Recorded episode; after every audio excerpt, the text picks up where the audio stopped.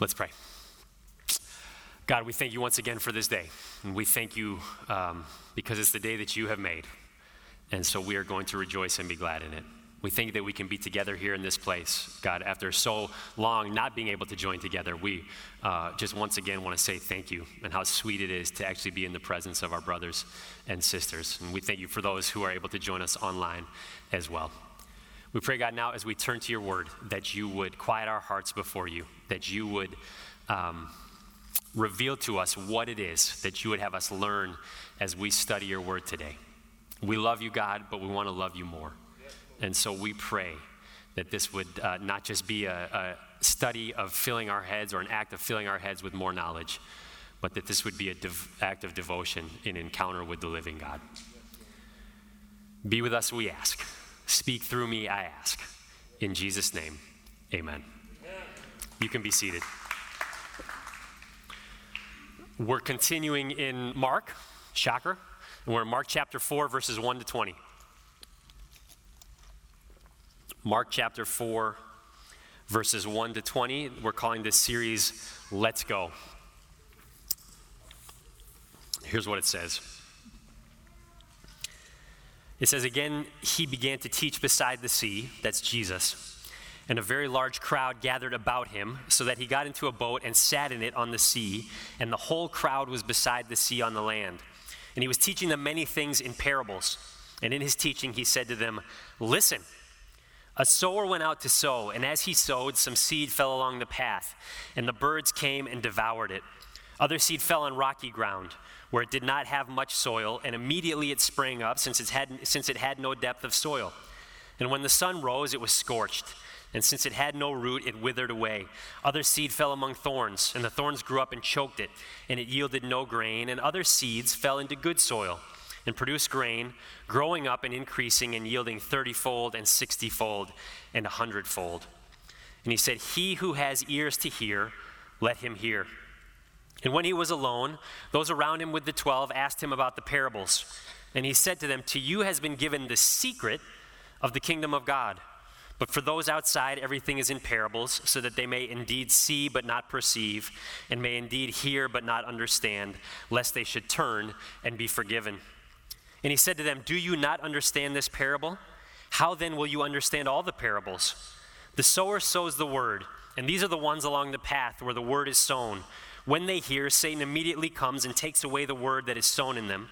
And these are the ones sown on rocky ground, the ones who, when they hear the word, immediately receive it with joy. And they have no root in themselves, but endure for a while. Then, when tribulation or persecution arises on account of the word, immediately they fall away. And others are the ones sown among thorns. They are those who hear the word, but the cares of the world and the deceitfulness of riches and the desires for other things enter in and choke the word and it proves unfruitful. But those that were sown on the good soil are the ones who hear the word and accept it and bear fruit thirtyfold and sixtyfold and a hundredfold. This is the word of the Lord. Thanks be to God. Uh, I want to start off this morning by telling you a story. It's a story about a single mother and her three children, uh, her three little children, that is, uh, and they happen to be pigs. So I want to tell you the story about three little pigs. I can hear the groans. Someone's like, is this, is this dude serious? And this morning, as I was preparing to preach my sermon, I was like, Am I really going to open with the three little pigs? And here we are in the moment, and I am. So it is. This brother is really going with it. So here we go. Three little pigs. When they were old enough, their mother sent them out in the world to seek their fortune. That's how the story goes. Sent them out to seek their fortune. So they went out, three of them. The first little pig, he was a lazy little pig. He just wanted to play video games and watch TikTok. And so he built his house out of straw. Second little pig was also kind of lazy, maybe not quite as lazy as the first one, but pretty lazy. Uh, built his house out of sticks. Now it was in Cupertino, so it was worth $1.6 million, but nonetheless, it was a house made out of sticks. The third little pig was not like his brothers, he was diligent. He had vision. He was disciplined. And he was a hard worker. And he spent months and months constructing a house out of brick while his brothers just played all day long. And you know how the story goes. A wolf showed up, and the wolf was hungry for bacon. And he smelled the pig inside the straw house, and he said, Little pig, little pig, let me in. And the little pig said, Not by the hair of my chinny chin chin. And the wolf said, Then I'll huff and I'll puff and I'll blow your house down. And that's what he did. And in my version, the one we're going with this morning, that little pig barely escaped. And he made it to his brother's stick house. And the wolf made it to the stick house as well. And he said, Little pigs, little pigs, let me in. And they said, Not by the hair of our chinny chin chins. He says, Then I'll huff and I'll puff and I'll blow your house down. And that's exactly what he did. And those two little pigs barely escaped to their brother's, uh, you know, mid century modern brick colonial. And the, the wolf showed up at the, at the brick house. And he, he yelled from the outside, uh, Little pigs, little pigs, let me in. And the three pigs on the inside said, Not by the hair of our chinny chin chins. And he says, Well, I'll huff and I'll puff and I'll blow your, your house down. But as much as he huffed and as much as he puffed and as much as he blew, he could not blow the house down because it was made out of bricks. And those three little pigs were saved. I didn't come up with that myself. Uh, if you do some research, on the story of the three little pigs, as I did this week. You'll find some very interesting things about it. One of those things is that uh, no one is really sure where it came from, no one is really sure who wrote it or who made it up, but it is one of the most well known and most beloved stories in all of Western culture. Like many stories in its class, fables, one of the reasons it's become so beloved is because it is a story with a moral. It's a story that teaches a lesson. And the lesson of the story of the three little pigs, the moral of the three little pigs is what? Be like the third pig. Don't be lazy. Don't waste your time. Don't take the easy way out. Be diligent and work hard. And if you do, you can achieve for yourself affluence, security, comfort, and a good life. Part of why the Three Little Pigs is so popular in Western culture because it arguably explains the archetypal moral of Western civilization, which is what? You can be anything you want to be if you just work hard enough at it. And we see this all over all around us, especially in an area like the Bay, right? Everywhere we go, the message is being told to us if you work hard enough, if you apply yourself, if you are diligent and disciplined, if you will just be like the little pig, you can achieve anything you want. Uh, you can be what you want. You can achieve what you want. My personal favorite is you can manifest your own destiny. There are books there are podcasts, you name it. There are motivational speakers. About 20 years ago, a motivational speaker named uh, Dyer, his first name escapes me, William Dyer, something like that. He wrote a book called Manifest Your Destiny The Nine Spiritual Principles for Getting Everything You Want. And I'm like, that's what I should have titled this sermon series. I mean, that, that hits home. It's why when you go to the offsite meeting for work, it is never Gary from accounting who is the speaker. It's, it's the saleswoman who last year sold more than the rest of the sales team combined.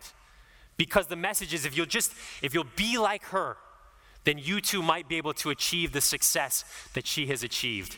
Be like the third little pig. And the challenge for those of us in the church, for those of us who would call ourselves Christians, is it is very easy for us to import that thinking, import that, that cultural moral that is so prevalent in the world that we live in into our faith. It is so easy to look at Jesus and the teachings of Jesus and think that he is teaching along the same lines as the three little pigs. Here is your example.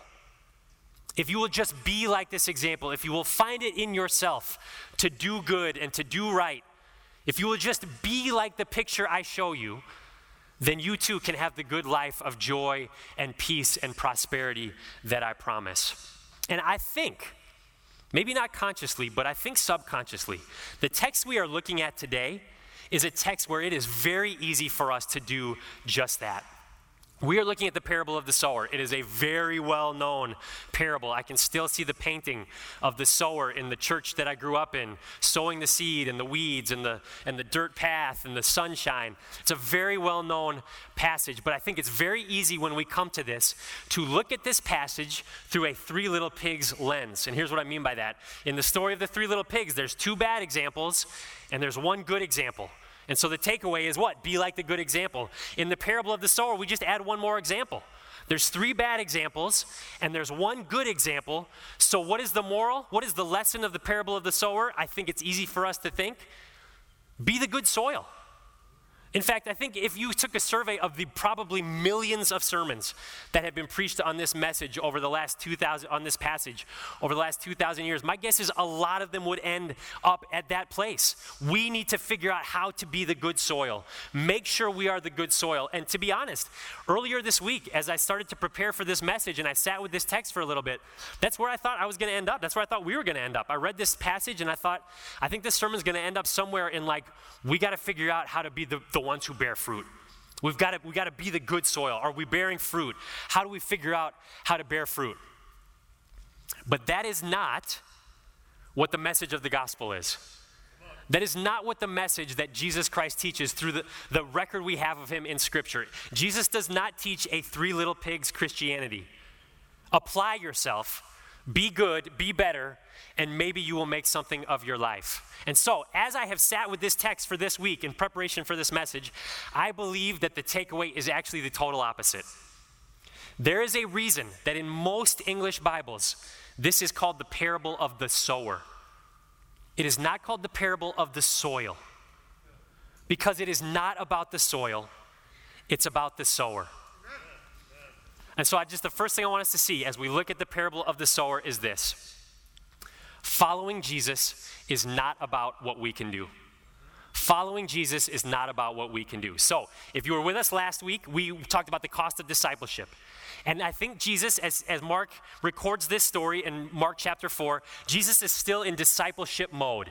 So he's, he gets out into a boat, he goes out into the Sea of Galilee because there's a big crowd on the shore.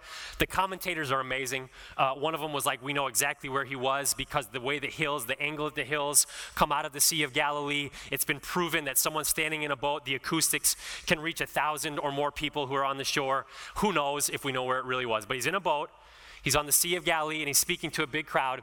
And he tells this story about a sower, a farmer, who went out to his field and started spreading seed. And then he talks about what happened as that seed grew up. And here's the question I want to ask as we look at this first point where we're talking about following Jesus is not about what we can do.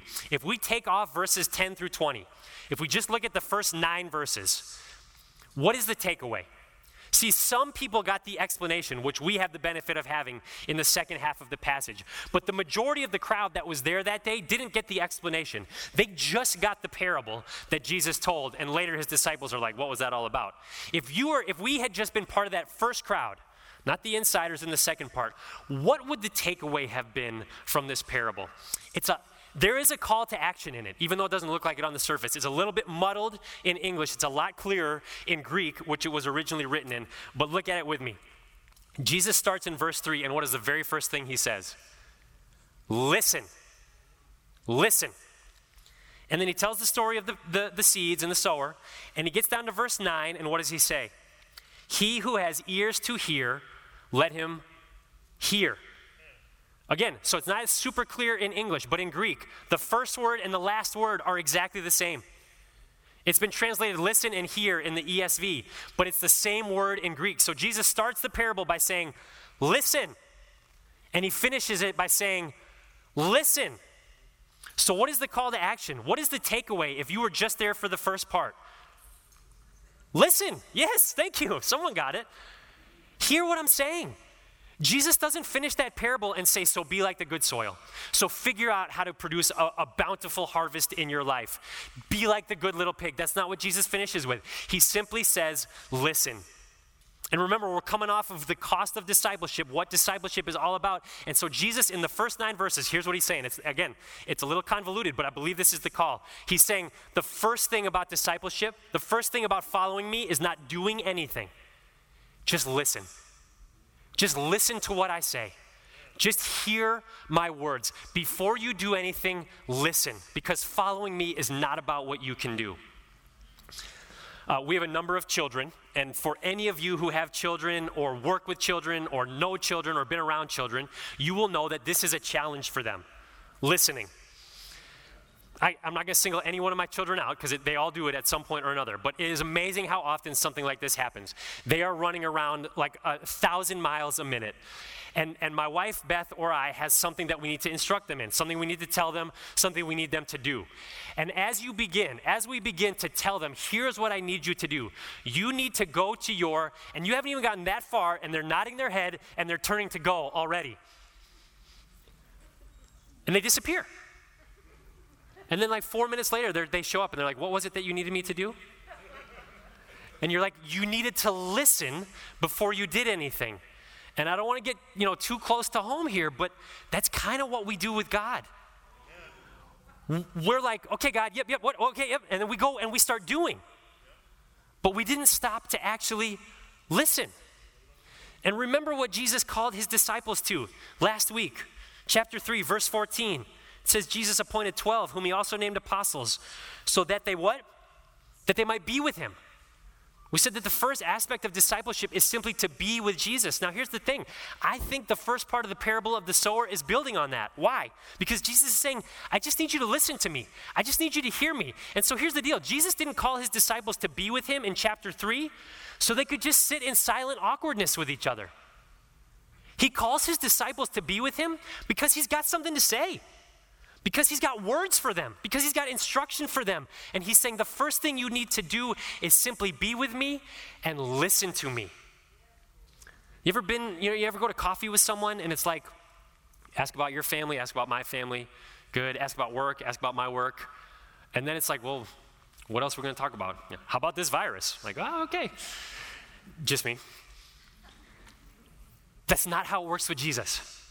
He calls us to be with him because he is, he is speaking. He has things to say that we need to hear and that we need to listen to. He's not calling us to do anything, He is simply calling us to listen.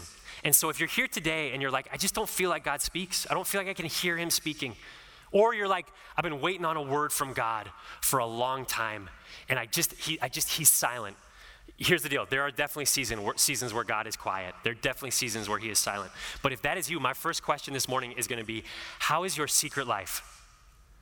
And what I mean by that is, how are the moments every day or close to every day where you put your phone away from you on purpose?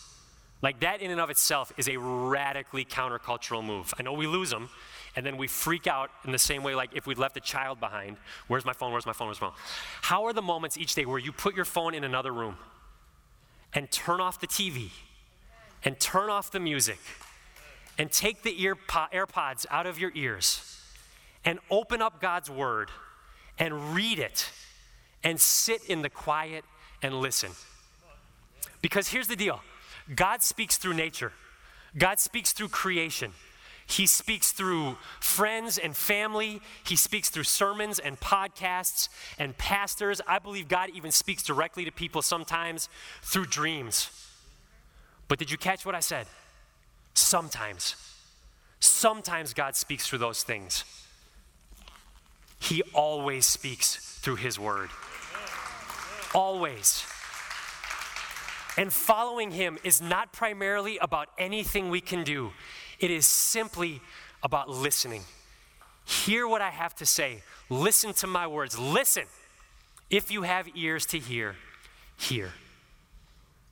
Because following Jesus is not about what we can do. The second thing I want us to see is that following Jesus is about what he can do. Following Jesus is about what he can do. So he, he gives the parable, and the crowd leaves, and the disciples and a few others, the kind of the inner circle, are there with Jesus, and they're like, Can you explain to us what you were talking about back there in the boat? And this is what he says in verses 11 and 12. He says, To you has been given the secret of the kingdom of God. But for those outside, everything is in parables. And then he quotes Isaiah 6, uh, 9 and 10. Isaiah, who was sent to God's people, and God said, They're not going to listen to you. He quotes Isaiah 6 that says, They may indeed see but not perceive, and may indeed hear but not understand, lest they should turn and be forgiven. Verse 11, to you has been given the secret of the kingdom of God. That word uh, in Greek is mysterion, and a lot of other English translations translate it mystery. It's the Greek word that we get our word mystery from. So Jesus is saying to them, the kingdom of God is not plain and clear and obvious. It is mysterious. It is, there, is a, there is a mystery associated with the kingdom of God. One of the, one of the uh, things I read this week said it this way, and I thought it was beautiful. It said, Jesus' words are like the cloud that separated the Israelites from the Egyptians when they were in the desert. Exodus 14:20 says on the Israelite side it was light and bright and sunshine and on the Egyptian side it was darkness. There is a mystery to the kingdom of God. And when Jesus speaks, Jesus' words draw out that mystery. Some will, some will see with clear clarity, and some will not see at all and not understand. So Jesus says there's a mystery to my kingdom. And, and just hang on to that because we're going to come back to it in about three minutes. And then verse 13, he says this Do you not understand this parable? How then will you understand all the parables? That's actually a really amazing statement. Jesus is saying, to understand all of my teaching, you got to understand what I am saying in this parable. And then he goes on to explain it, and we're not, we don't have time to run through it word for word, but, but here's what he says the explanation for the parable of the sower is. He says, Look, my word is like seed. And when people hear my words, there are several reactions. When they hear, some won't even accept it at all. Satan comes and takes it away. Second group of people, when they hear, they, they're like, I buy it. This is good. But then when life gets hard, when things don't go their way, when they're like, hey, I'm following the King of Kings, Lord of Lords, my life should kind of go the way I hope it goes and be easy. When it gets hard, they're going to be like, nope, this is not working for me. I'm out. Third group, when they hear the word, they buy it. And they, they're into it. But then as they go along, they just get distracted. The, the, the new house distracts them, and the new Bentley distracts them, and the, the, the, the girl or the guy distracts them, and they fall away as well. And what I want us to see in all three of those scenarios, Jesus says, when they hear, and that word hear, same one from the first part of the parable, is in Greek, it is in the aorist tense. Now, I, am watching, I know some eyes are glazing over right now. Hang with me. The aorist tense in Greek indicates a completed action, something that happened and is done. But then when Jesus gets to verse 20, he says, But those that were sown on the good soil are the ones who hear the word. And right there, that version, that, that translation of hear in the Greek is in the present tense. And the present tense in Greek denotes an ongoing action. It is something that is happening continually. If I was in seminary and translating this passage, I would have had to translate it as those who continually hear the word or those who repeatedly hear the word. Jesus says there are a bunch of groups who they hear the word once and it's done. But there's another group who hear the word and they listen and they hear it again and they hear it again. And what does Jesus says happen? Uh, something unbelievable. In all of Jesus' parables, or most of Jesus' parables, there is usually something shocking, right? Like think of the parable of the Good Samaritan. It's not the priest, it's not the Levi, it is the Samaritan, the sworn enemy, the one that they hate, who actually helps the person who has been beaten up. And when you look at the parable of the sower, it's not obvious. Like, wh- what is the shocking thing in this passage? Well, as, as one scholar said, in ancient Palestine, a farmer could expect to maybe get a yield on average of seven or eight times the seed that he sowed because of the primitive farming methods and because of the unpredictable weather. A 10 times yield would have been like an incredible crop. And Jesus says, There are some who hear my word, and they will bear fruit 30 fold and 60 fold and 100 fold.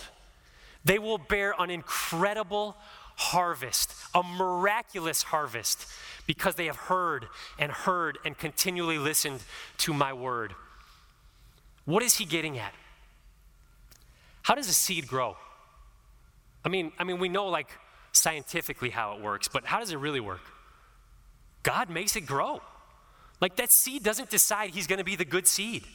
And, I, and I'm this tiny little seed, and I think I'll grow to eight feet tall, and I'll, I'll look for maybe a 10 to 15 times yield on myself. The seed has nothing to do with it. It's like, it's like a baby. Like we know medically how the process for conception and birth works, but we don't know how it works big picture wise. It is a miracle because God is the one who makes it happen. And that is the same in the, in the case of a seed that grows up into a plant that bears fruit. The, the miracle of this story is not that anyone can become the good soil in and of themselves. The miracle, the mystery of the kingdom is that anyone can bear fruit at all.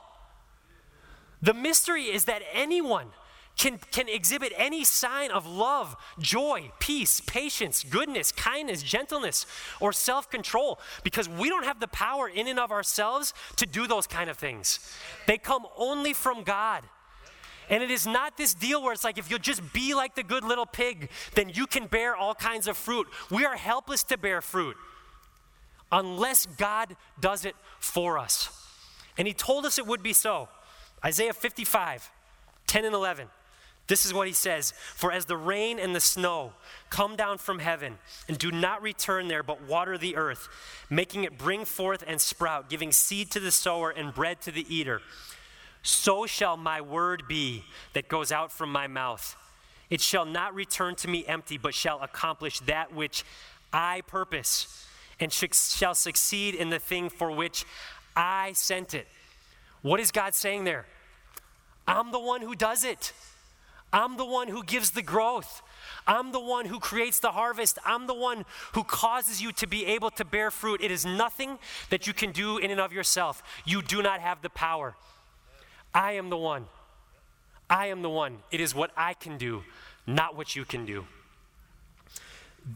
One of the greatest moments in Olympic history happened at the 1992 Summer Games in Barcelona. And I know some of you are thinking I'm going towards the dream team which was awesome, but I'm not.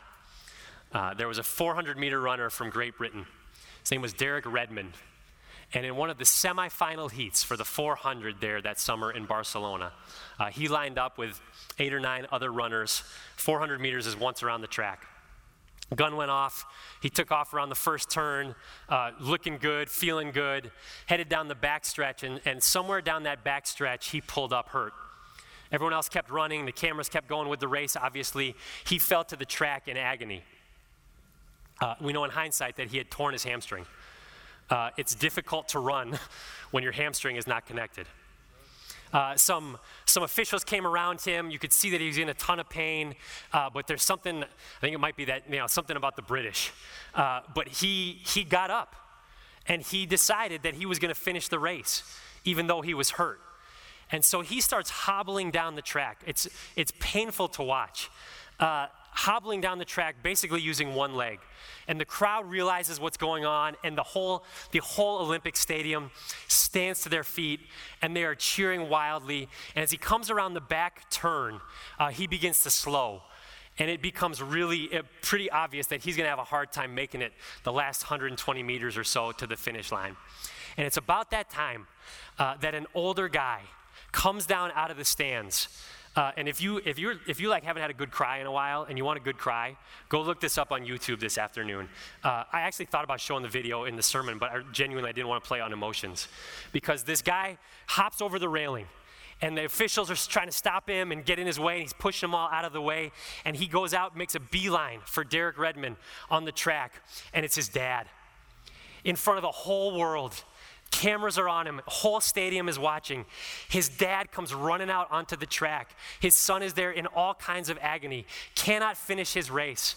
And he comes up to him and he puts his arm around his shoulder. he puts his big arms around his son's waist. And his son begins just weeping on his shoulder. And he carries him the rest of the way to the finish line of that 400 meter race at the Summer Olympics in 1992. And, church, that is us. We are trying to run this race with hamstrings that are not connected.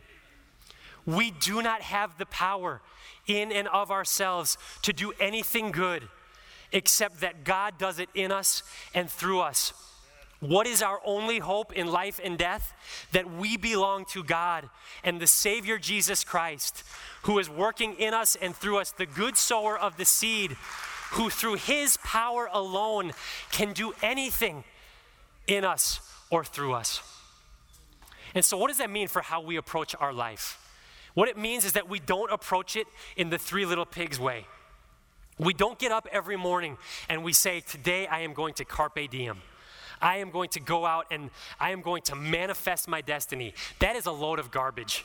You, you, cannot, you cannot cause your heart to beat one more time.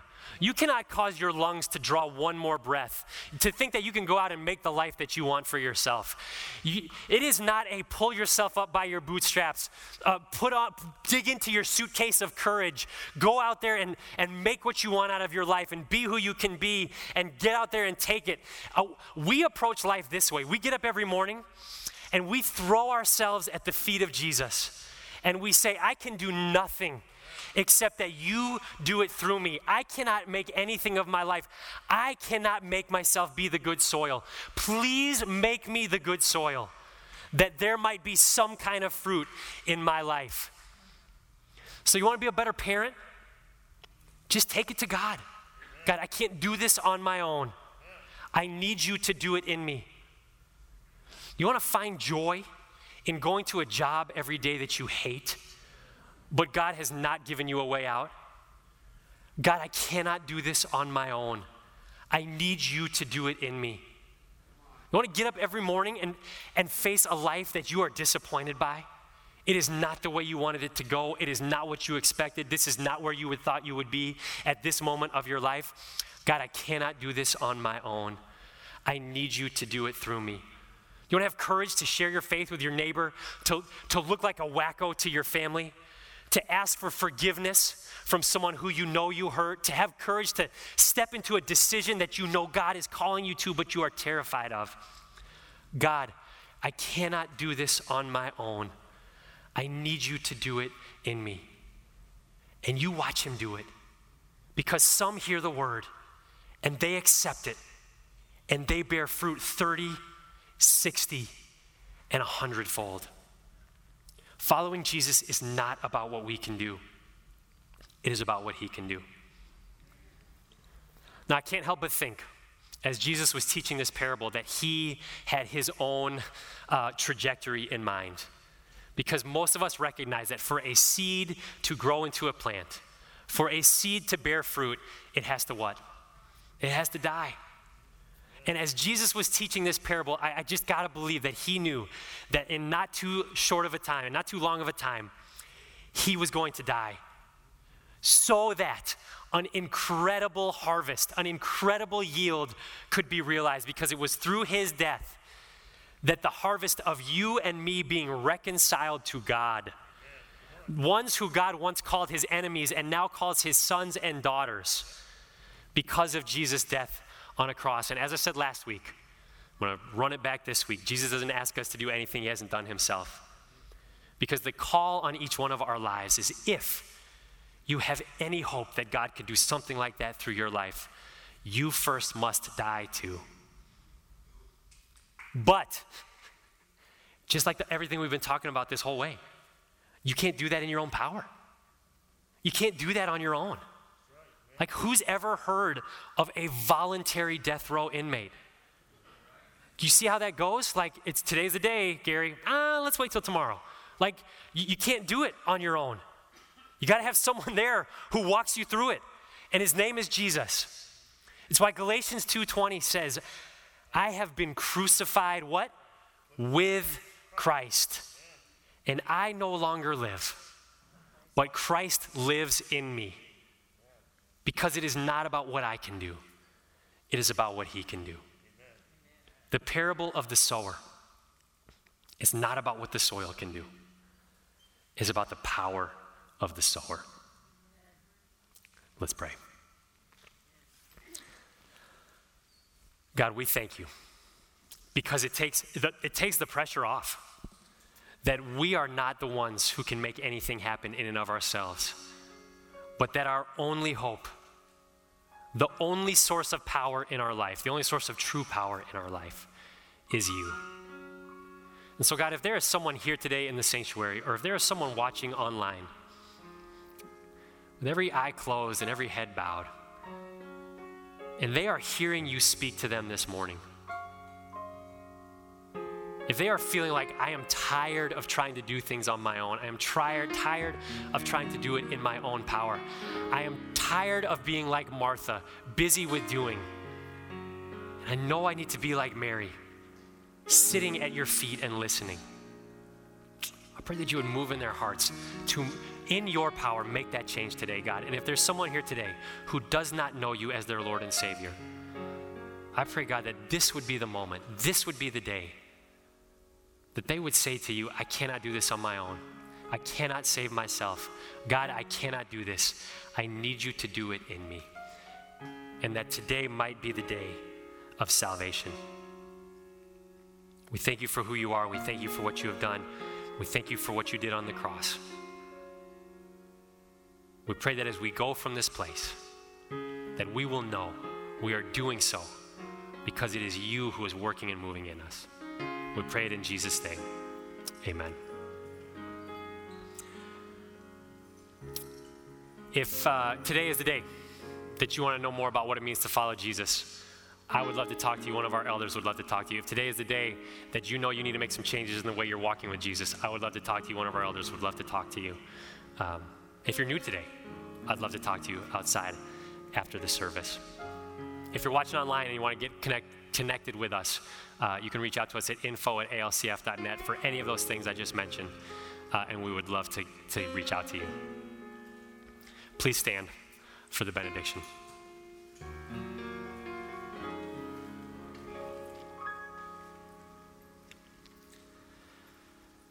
The Lord bless you and keep you. The Lord make his face to shine upon you and be gracious unto you. The Lord lift up his countenance upon you and give you peace. Until we meet again or until our Savior comes, and then forever. Amen. You are loved and you are prayed for, and you are sent.